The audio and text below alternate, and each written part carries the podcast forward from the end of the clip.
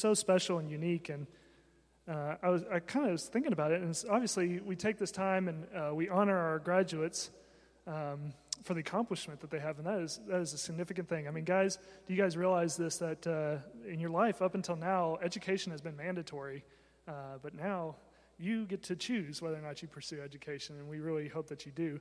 Uh, but there's something else about it, just as us as a community celebrating uh, Senior Sundays, because on most Sundays, the person who gets up here is, uh, is a prophet who gives a blessing to the entire congregation. Uh, but there aren't many moments that I can think of in our church, uh, maybe a couple other times, but nothing on a regular basis like we do yearly, where instead it's all of us collectively are blessing the few. And, um, and that really makes for a special moment because it gives us time for reflection.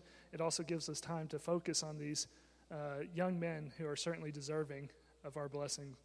Um, this year we have two seniors graduating, and uh, this is going to be a rough one for, uh, for me personally. Um, both of these guys are really special guys, and so we're going to start with George uh, Johnson. So if I'm, I'm just going to go ahead and invite uh, George and his family to come join us on stage, and uh, as we do the blessing, I'm going to ask them to stay until Eddie is finished as well. So, so, uh, George, I will say this. Uh, I know this is really outside your element. Um, I once had a, an intern group, and uh, I had about four of them.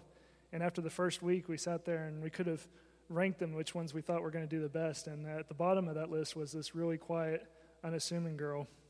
And you know what? Uh, for the rest of the summer, she uh, disproved all of us. Um, sometimes quiet and unassuming. Uh, there's a lot in there. And uh, for you, I think that over the years that I've got to get chance to get to know you, like that's definitely been true. So I'm going to go ahead and um, just kind of give everyone your biography here. Um, it, on our bulletins, if you want to follow along with me, and if you haven't already read this.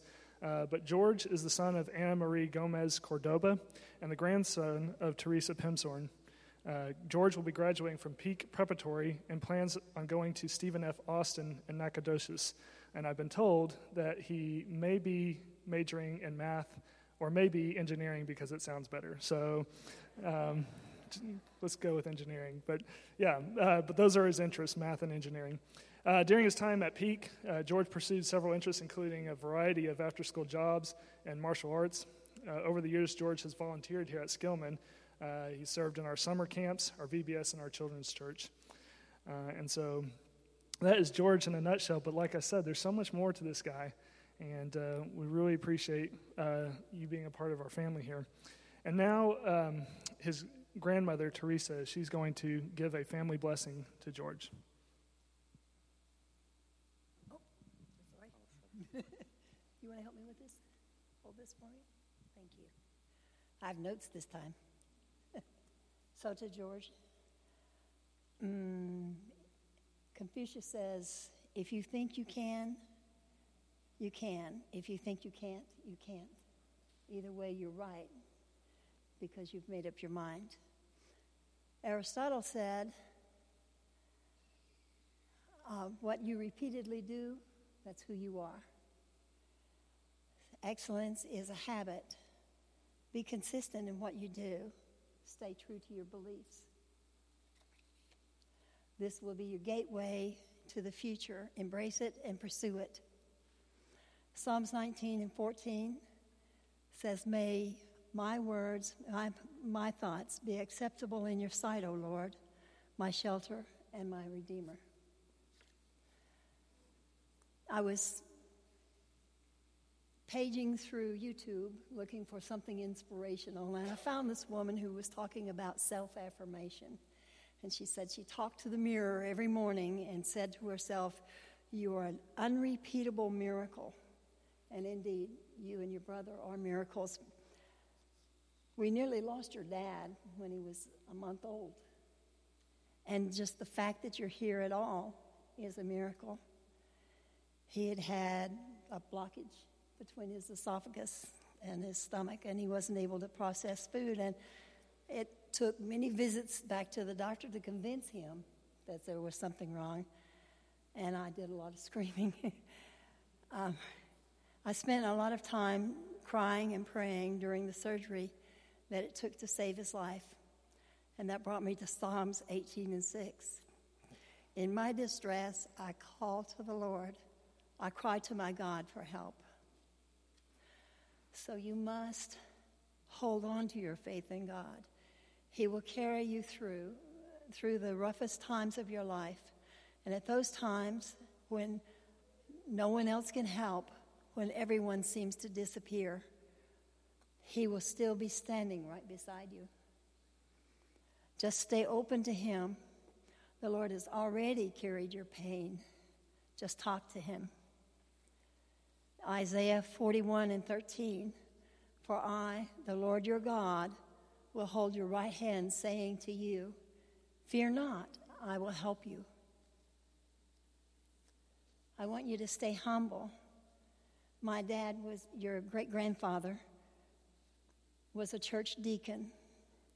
Before church every Sunday, he would go pick up another family and bring them to church and then come back and gather us up and bring us to church. And after church, we wanted to stand around and visit while he scurried around and gathered up those other people and delivered them home. I never realized it until four years later. The woman came and told us told me, Oh, we have a car now, so your dad won't have to pick us up. After dad had brought us back all back home, we would be helping mother get Sunday dinner ready, and he would disappear again.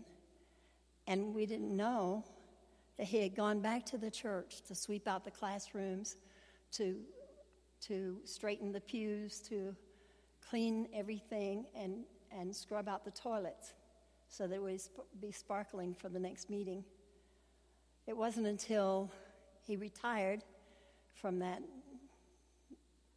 um, duty at church so that he could take care of my mom that something appeared in the bulletin. Where's that man who used to clean the church? So, Matthew 6 and 1 be, um, be careful not to display your righteousness merely to be seen by people. Otherwise, you have no reward with your Father in heaven. I found this thing from Simon Sinek. He was discussing Apple versus other computers, computer companies. And he says finite players play to beat the competition but infinite players compete with themselves. And the, the finite players are always frustrated. But the infinite players, sometimes they're ahead, sometimes they're behind, but they're continually improving. The important eff- the impact of your efforts in life are cumulative. You may not see daily results, but there will be results.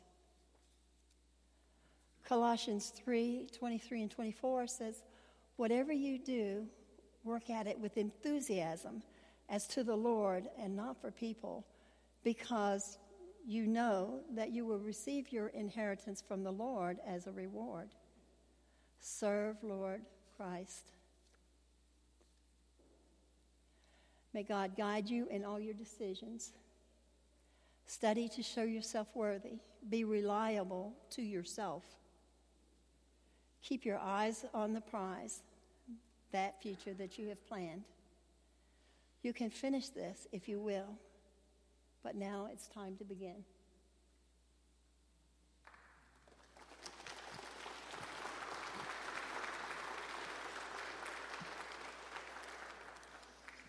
Um, every year, uh, Julie Hargrave, she takes the Bibles that we uh, give the seniors and um, she does her calligraphy with her favorite scripture verse, and it's really beautiful. And every year, we just want to express our gratitude for her for uh, using her talent to bless these young men. Uh, George, as a church, we've gotten this special Bible for you. We would like for you to take it with you in your life. And if you don't mind, I'm going to take the time just to read that scripture verse that you've selected. Uh, George has selected Galatians 5 22 through 23. But the fruit of the Spirit is love, joy, peace, patience, kindness, goodness, faithfulness, gentleness, self control. Against such things there is no law. Galatians 5 22, 23.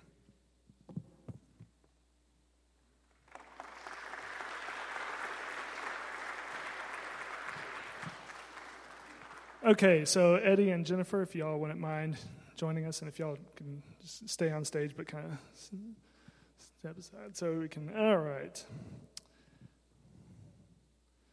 So, Eddie here is, um, he's special to us because uh, he's the first um, student that we've had from middle school all the way through high school since we've been here. Um, and so uh, you can figure out what the math that means for Jennifer and I.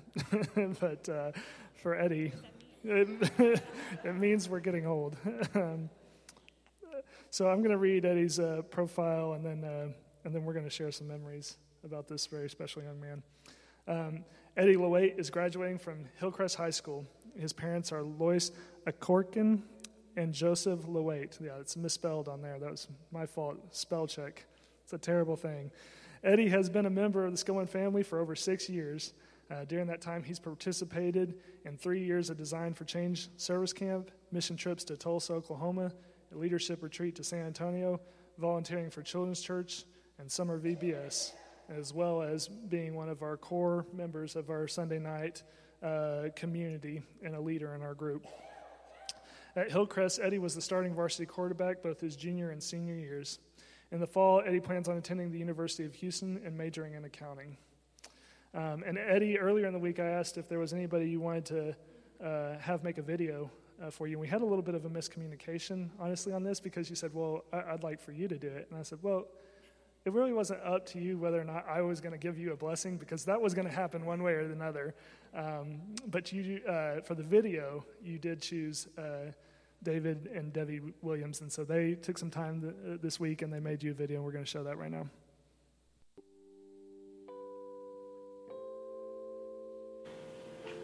About four years ago, we invested a little time with a uh, nice kid named Eddie. You were a sweet little guy. They called you Little Eddie because you were the youngest and you had a couple of big football playing brothers. Well, you aren't Little Eddie anymore. We are blessed to watch you become the man you are today. I can remember that conversation we had about football. It was your job as a quarterback to do more than throw the football. It was your job to make those around you better players. That meant encouraging each and every one of them. You were natural. It might be a pat on the back and that famous Eddie's smile, but they all looked up to you as a leader. You could do it, you could see it in their eyes all the way up in the stands. And here at Skillman, you've been an encourager to our kids at church. It's always been fun to see you patiently carry one of them around. And for me and others, a handshake and a smile. What a blessing. And what an encouragement. Debbie and I are so excited when one of the Skillmans come back for a visit because you are one of us. We can't wait to see you again. We've watched you play a lot of football, Eddie. In fact, I think we saw a girl invite you to homecoming at a football game. Sometimes you make the pass, sometimes the, the receiver drops it, but you're the same. You're consistent. You're an encourager. We've seen you interact with the players, be a team captain, interact with the coaches. You are respected and you are respectful. And we just want to remind you of something that Timothy says in 1 Timothy 4. Don't let anyone think less of you because you're young. Be an example to all believers in what you say, in what you live, in your love, your faith, and your purity. Give your complete attention to these matters. We encourage you, Eddie, to use the God given gifts that you have and to, to continue to be a good student, a good friend, a good employee, and all the things you do. Most of all, Eddie, we encourage you to continue your walk with God, and we pray that He will continue His walk with you. We love you, Eddie.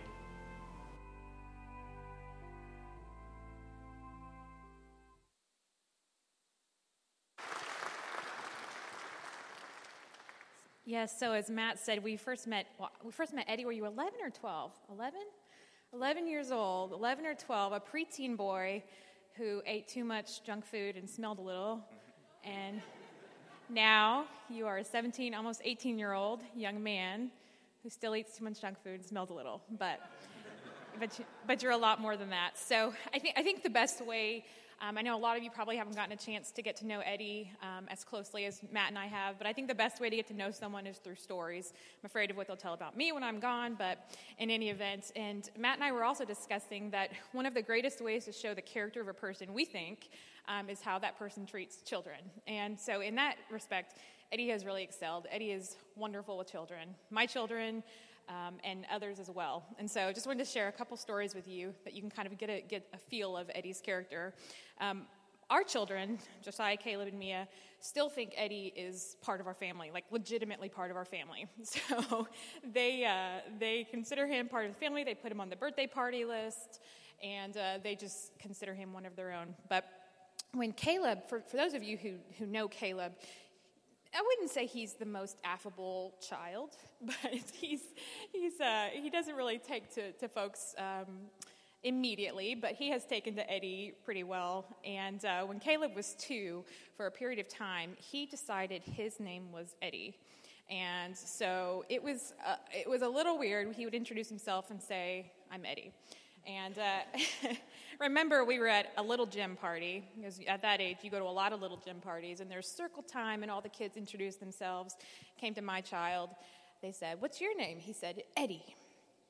And uh, I was trying to impress my mom friends there, and so I had to explain, no, it's not actually Eddie. His name's actually Caleb. So that was a little bit of an awkward uh, thing for me, but stuck in, stuck in our mind that our two year old son decided his name was Eddie. and so um, Aside from that, I know you work a lot of Sundays now, but on the Sundays that he's here, the kids flock to him. You can always see him in the back, roughhousing with my kids and other kids. And, you know, Matt and I just love to look at that and say, you know what, they love you. That says a lot about you. Um, besides that, as Debbie said on the video, you're a good student, you're a good friend, you're a good employee.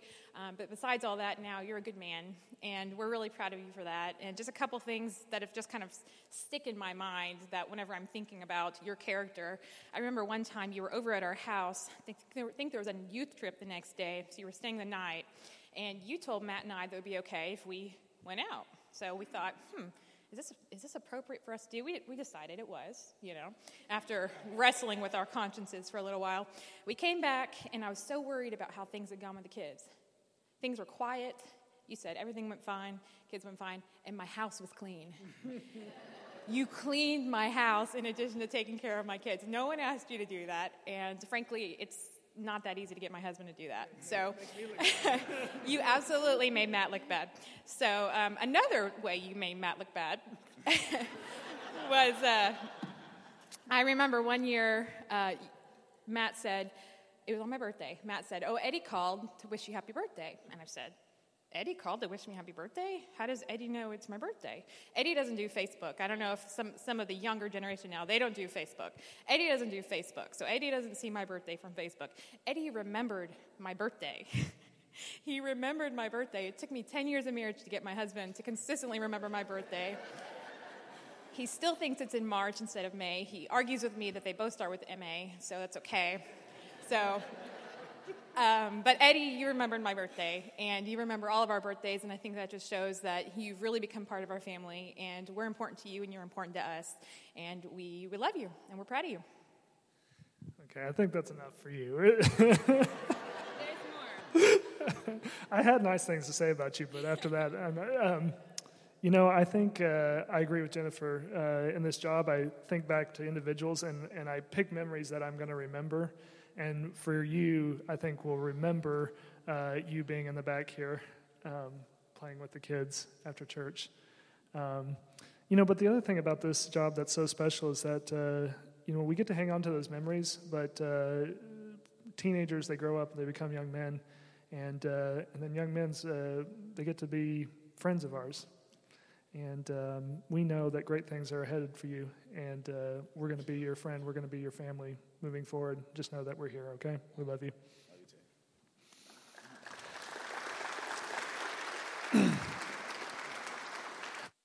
and Eddie's verse comes from Proverbs 16:3. Commit your work to the Lord and your plans until it, and your plans will be established. And now I'd like to invite David Williams up here to uh, give a blessing, a prayer of blessing from the elders and the church family here as we move forward in our service.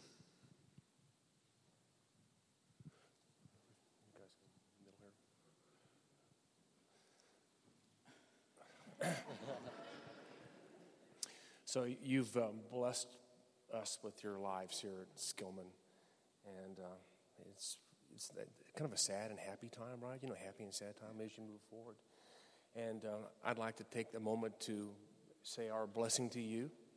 And um, but we're as your Jesus sent his disciples out into the world, and they were sent out to to live good lives and to make disciples of others and to share his word. And that's what the elders at Skillman are asking you all to do, is to go out into this world. Live good lives, make a difference in other people's lives, and to love others. But you know, most of all, we're asking that you come back. Come back and see us. Would you pray with me, please? Most Heavenly Father, we, we thank you so much for these uh, two young men. Um, they are making good soldiers of Christ, and, uh, you know, there are living good lives. Um, they share the word, and they, uh, they are um, trying, truly, Lord, to uh, be your disciples. God bless them as they go out into the world and keep them healthy and bring them back to us. Your son's name we pray. Amen.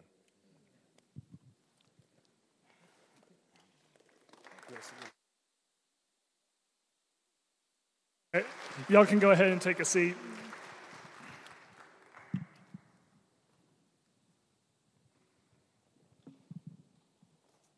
So, um, George and Eddie, I don't know how many hours y'all have sat and listened to me teach and lecture on various scriptures relating to. Oh, hold on, Jennifer. Can you come give this to Eddie? I forgot to hand that to them. Oh, and also, while I'm thinking about it, uh, seniors, if you could take your Bibles and put them on your table.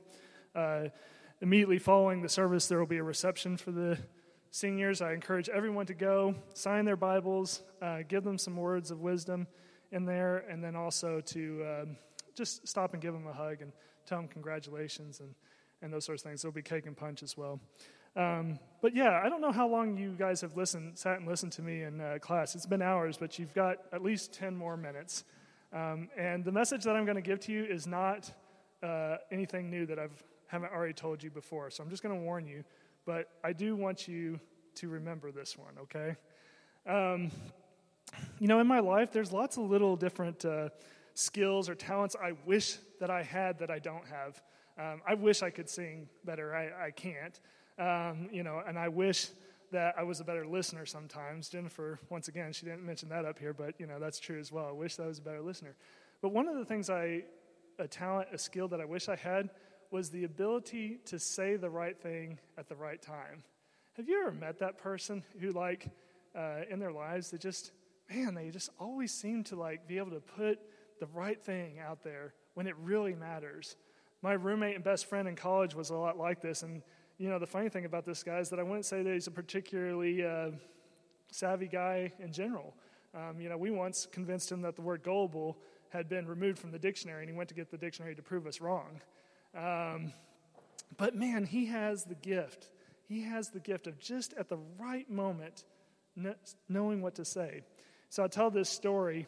Uh, one night, it was uh, 1.30 in the morning, and he and I were up doing what college students should be doing at 1:30 in the morning. We were studying, and uh, we were studying and working on our homework. Now, if you believe that that was what we were doing at 1:30 in the morning, you've never been to college. So we were up p- late playing a video game, and this was in November, so it was cold outside. And uh, we had just gotten to the point where we turned the game off, and we were going to go try to catch some sleep before class. And we get this knock on the door. And we go to the door, we open it up, and it's this lady. And she says, Listen, I'm homeless and I'm cold and I'm trying to get to the Salvation Army. Can you give me a ride? Well, us being nice guys, we looked at each other and said, Hey, okay, let's do it. So we put some flip flops on, we're on t shirts and shorts, and uh, we head out there. And as we're heading out to the car, she says, Hey, can we stop by a friend's house before we get there? And I didn't say anything at the moment, but I thought, no, we can't do that. Um, but we get into the car, and we get about a half a block away when all of a sudden we see the flashing lights of a police car.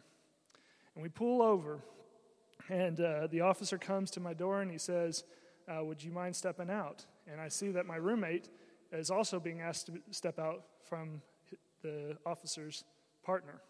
And they take us to two kind of separate locations so we can't hear him. He says, uh, I pulled you over because you ran that stop sign back there. Well, okay, like I didn't, I'm not in the habit of running stop signs, but okay.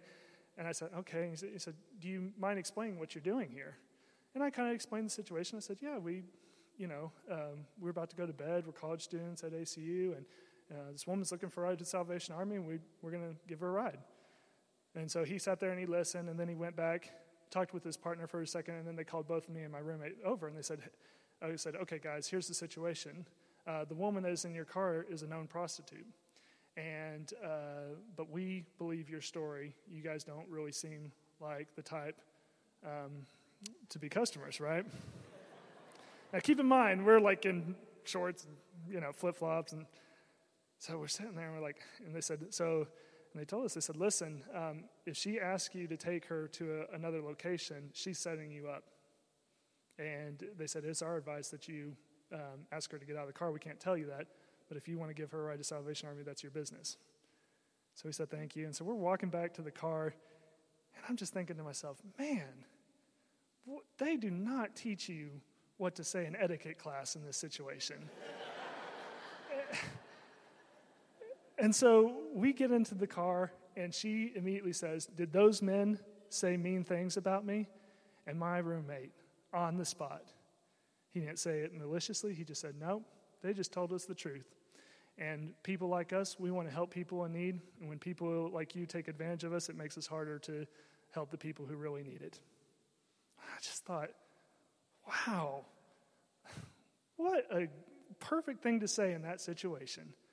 And she said, So she said, So are you going to take me to my friend's house? And we said, No, we're not going to do that. She said, Okay, well let me out here. And that was that was the end of it. But I always remember that story 15 years later. Um, aside from the fact that I can like, if I had started the story, say, Hey, let me tell you the time I got caught with a prostitute in the car, you would have, uh, you know, that's one way of telling that story. I didn't start that way for a reason. That's, um, yeah. So anyway, uh, but my roommate, he just has that gift. You know, and the thing about it is, guys, is that people have the ability to say the right thing at the right time.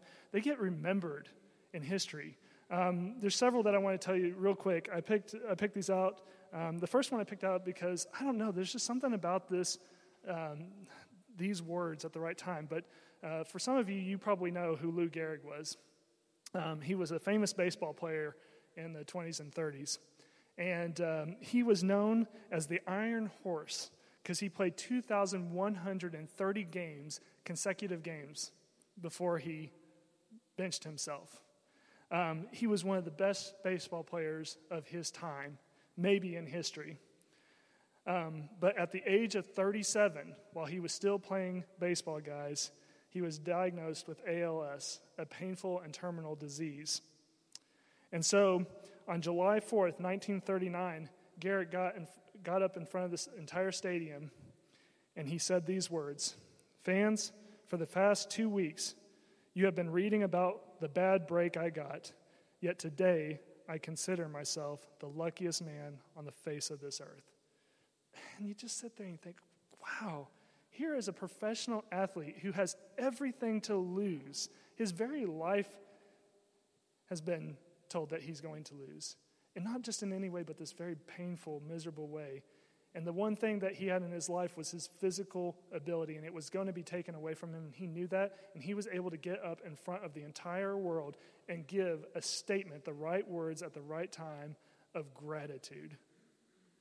And you know the thing about it is, is that ALS is now known as commonly known as Lou Gehrig's disease. Now, generally in life, you don't want terminal diseases to be named after you. Um, but I have to believe that for, in this case, these words that he spoke at this time are a tribute to the fact that Lou Gehrig's disease is associated with a man who had an enormous amount of gratitude in his life. The second uh, right words at the right time I want to talk about is um, During World War II, uh, the Prime Minister of Great Britain was Winston Churchill. And on June 4th, 1940, um, Churchill addressed the House of Commons in Parliament. And during this time in history, the Germans had pretty much overrun the French army, and things were looking bad in the world, especially for Great Britain because they that meant they were next.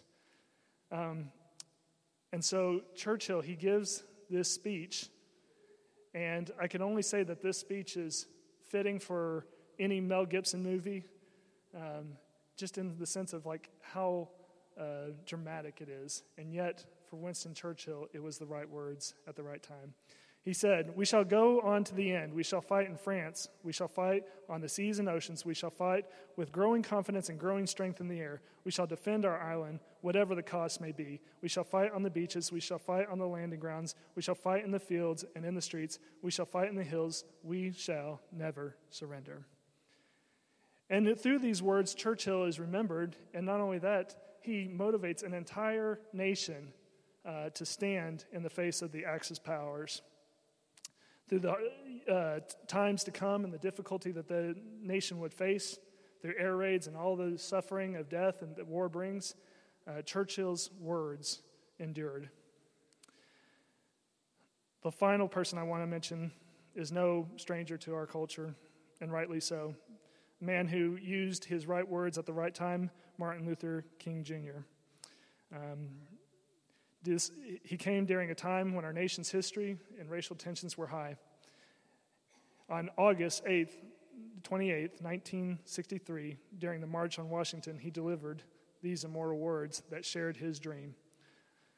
When we allow freedom to ring, when we let it ring from every city and every hamlet, from every state and every city, we will be able to speed up that day when all, if God's children, black men and white men, Jews and Gentiles, Protestants and Catholics, will be able to join hands and sing the words of the old Negro spiritual free at last, free at last, great God Almighty, we are free at last. And those words, they stay immortal in our culture and our society because we continually look up to that example that he painted, that dream that he painted for us. And those words spoken at just the right moment in history when it was when his vision was revolutionary. Guys, one thing that you need to know about this book this book is the greatest seller of all time. Did you know that? More, people, more Bibles have been sold, printed than any other book. And there's a good reason for that. The reason is, is that this book is full of right words at right time. And I'm going to share a couple of those, and these aren't any mystery to us. Like I said at the beginning, I'm not telling you anything new, guys. John 3:16. I'm going to go quickly, so hang in there with me.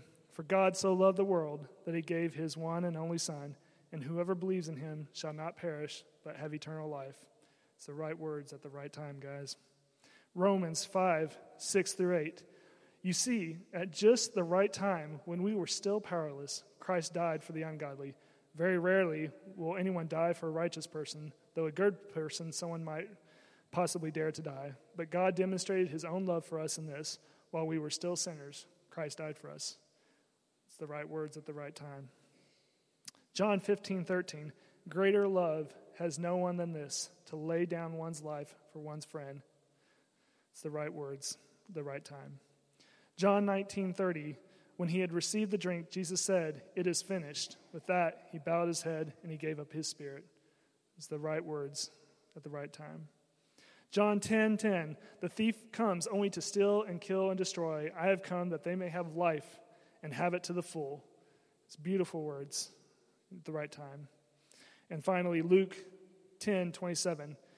He answered, Love the Lord your God with all your heart, with all your soul, and with all your strength, and with all your mind. Love your neighbor as yourself. Right words at the right time. And so at this point, as we finish up, I'd like to invite the congregation, if you would, if it's convenient for you, to go ahead and stand with me in unity as we, once again, hopefully not for the last time though, we summarize what these words mean in a gospel setting to these two young men as they go forward. And so, allow me to summarize and speak for the congregation. George and Eddie, as your church family, has been our goal to teach and show you the love of God, and so we proclaim this gospel to you again. God loved the world so much, he wasn't content on being passive in our suffering. Instead, he came down in human form and sent his son Jesus to show us what his true loving nature was. He did this by giving us the very definition of what the ultimate sacrifice of love looked like. He, guys, he told us what ultimate love was. And then to back up his words, he did it by sacrificing himself on the cross. In the most clear way possible, God told the world that he loves us fully. And then he showed his ultimate power. After three days, he rose from the dead, demonstrating that his love is eternal. He did this so that we might have life and live it more abundantly. What should you do with this love that God has given you? Love God and love your fellow man. Guys, love God and love your fellow man. I told you it's not something that I haven't told you guys many times before. George and Eddie, as your faith family, we love you. It is our hope that you leave this place and pursue your bright future and that you remember this message, this good news, this gospel.